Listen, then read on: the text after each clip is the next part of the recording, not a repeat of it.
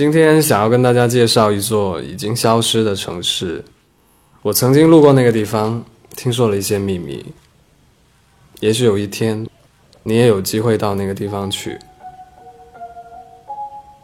每次回忆过去的时候，都觉得过去啊比现在要好。烦恼像拖在身后的大麻袋，走得越远，捡起来的东西就会越多。我怀念小时候的那种轻松，却不得不正视生活。但是有个地方，它可以指引人们走向轻盈。那个地方，就是我想要告诉你的秘密。那座城市，有一座向反方向转动的时钟，在那里，人们从死亡起步。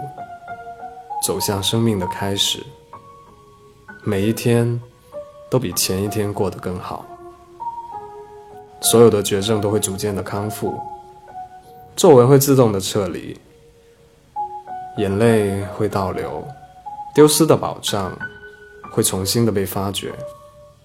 在那里，人们把买来的东西还回去，自行车倒着骑。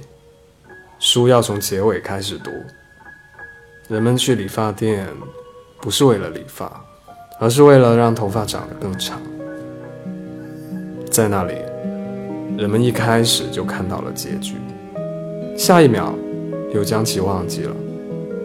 回忆从丰满变得单薄，熟悉的事物不知不觉的就会变得生疏起来，关系网断裂的默契。又平静，直到某一天，记忆被完全的掠夺，连自己都不认识了。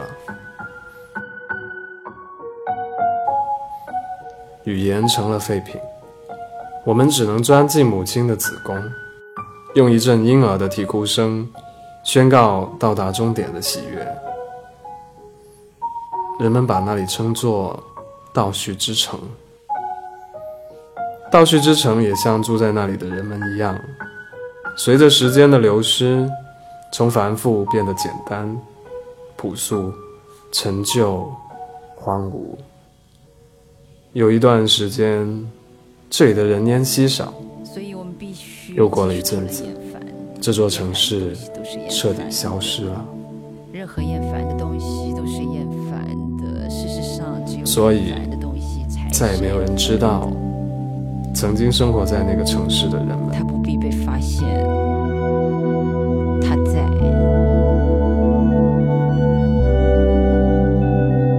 他有一种遥远而清澈的感觉，有一点疯狂，也有怀旧和战栗的倾诉，其实也离道德不远。